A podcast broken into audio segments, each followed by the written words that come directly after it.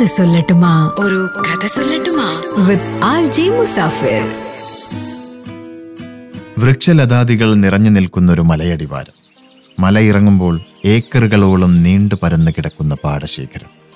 പാടം നിറയെ സമൃദ്ധമായി വിരിഞ്ഞു നിൽക്കുന്ന നെൽകൃഷി. അതങ്ങനെയൊരു കാലമായിരുന്നു. കാലം ഒരുപാട് കടന്നു പോയിരിക്കുന്നു ഇന്നും വൃക്ഷലതാദികളുണ്ട്. മലയടിവാരമുണ്ട്. ഏക്കറുകളോളം നീണ്ടു പരന്നു കിടക്കുന്ന പാടശേഖരങ്ങളുണ്ട്. പക്ഷെ പാടത്തെ കൃഷി കെട്ടിടങ്ങളാണെന്ന് മാത്രം. ഞാൻ മുസാഫിർ ഇത് സൂപ്പർ ഹിറ്റ്സ് റെഡ് എഫ് എമ്മിൽ ഒരു കഥ സൊല്ലട്ടുമ മാവേലി നാടുവാണിരുന്ന ആ കാലത്ത് കേരളത്തിലെ കാഴ്ചകൾ ഏകദേശം ഇതുപോലെ ആയിരുന്നിരിക്കണം. മലകളും വൃക്ഷങ്ങളും പൂക്കളും പൂമ്പാറ്റകളും സമൃദ്ധമായി വിരിഞ്ഞു നിൽക്കുന്ന നെൽവയലുകളും ഒക്കെ ആയിട്ടല്ലേ? കർഷക ഉത്സവമാണ് ഓണം.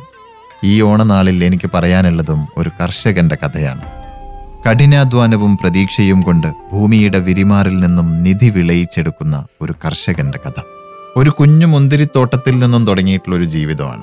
മുന്തിരി വിളയിച്ചെടുത്ത് അതിൽ നിന്നുള്ള ലാഭം കൊണ്ട് വീണ്ടും ഭൂമി വാങ്ങി അവിടെയും മുന്തിരി വിളയിച്ച് പിന്നെയും മുന്തിരിത്തോട്ടം വികസിപ്പിച്ച് അങ്ങനെ വികസിപ്പിച്ച് വികസിപ്പിച്ച് വലിയൊരു മുന്തിരിത്തോട്ടത്തിന്റെ അധിപനായി മാറിയ ഒരു കർഷകൻ. ആ കർഷകന് മൂന്ന് മക്കളുണ്ടായിരുന്നു. അവരാരും പട്ടിണിയും ദാരിദ്ര്യവും തന്നെ അറിഞ്ഞിട്ടില്ല. കാരണം മുന്തിരി സുലഭമായി തോട്ടത്തിലുണ്ട്. ആ മുന്തിരിയാണ് അവരുടെ സമ്പന്നത. സമ്പന്നതയുടെ മടിത്തട്ടിൽ ആ മൂന്ന് മക്കൾ സന്തോഷത്തോടെ വളർന്നു. പക്ഷേ പെട്ടെന്നൊരു ദിവസം അച്ഛനൊരു അസുഖം വന്ന് കിടപ്പില്ലായി അച്ഛൻ മക്കളോട് ഒരുപാട് തവണ പറഞ്ഞു എന്റെ മുന്തിരിത്തോട്ടം ഒന്ന് നോക്കടാ എന്ന്. മക്കളാരും പക്ഷേ മുന്തിരിത്തോട്ടത്തിലേക്ക് ഇറങ്ങാൻ തയ്യാറായില്ല. പക്ഷേ ഒടുവിൽ ഒരു നാൾ തനിക്കിനി അധിക നാൾ ജീവിക്കാനാവില്ല എന്ന് തിരിച്ചറിഞ്ഞ അച്ഛൻ മൂന്ന് മക്കളെയും അരികിൽ വിളിച്ച രഹസ്യം പറഞ്ഞു. ഞാൻ എന്റെ തോട്ടത്തിൽ വളരെയേറെ വിലപിടിപ്പുള്ള ഒരു നിധി കുഴിച്ചിട്ടിട്ടുണ്ട്. നിങ്ങളിൽ ആരാണോ അത് കുഴിച്ചെടുത്ത് കണ്ടുപിടിക്കുന്നത്? അയാൾക്കത് സ്വന്തമാക്കാമെന്ന്. ഇതും പറഞ്ഞ് അധികം താമസിയാതെ ആ പിതാവ് മരിച്ചു. പിറ്റേന്ന് മുതൽ ഈ മൂന്ന് പുത്രന്മാരും മുന്തിരിത്തോട്ടത്തിലേക്ക് ഇറങ്ങി. ഇതിനു മുമ്പ് ജീവിതത്തിൽ അച്ഛനെ സഹായിക്കാൻ പോലും മുന്തിരിത്തോട്ടത്തിലേക്ക് ഇറങ്ങിയിട്ടില്ലാത്ത ആളുകളാണ്. ഇവർ മൂന്ന് പേരും ജോലിക്ക് സഹായത്തിന് ഒരാളെ പോലും കൂട്ടാതെയാണ് ഇറങ്ങുന്നത്. കാരണം ആരും ഈ നിധിയെക്കുറിച്ച് അറിയരുത്. ഈ നിധി എനിക്ക് തന്നെ സ്വന്തമാക്കണം എന്ന വാശിയിലാണ് മൂന്ന് പേരും ഇറങ്ങുന്നത്. മൂന്ന് പേരും ഓരോ ദിവസവും തൂമ്പയും മൺവെട്ടിയും മറ്റു ആയുധങ്ങളൊക്കെ ആയിട്ട് ഇറങ്ങും. മുന്തിരിത്തോട്ടം ആകെ അരിച്ചു പെറുക്കും സകല സ്ഥലത്തും കുഴിച്ചു നോക്കും.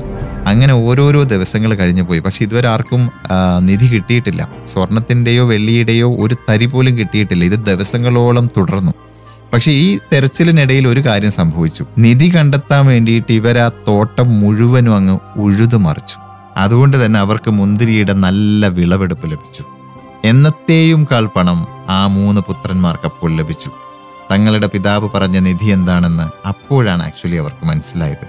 നിധി ഒളിഞ്ഞിരിക്കുകയാണെന്ന് പറഞ്ഞതിന്റെ സാങ്കത്യവും അപ്പോഴാണ് അവർക്ക് ബോധ്യമായത്.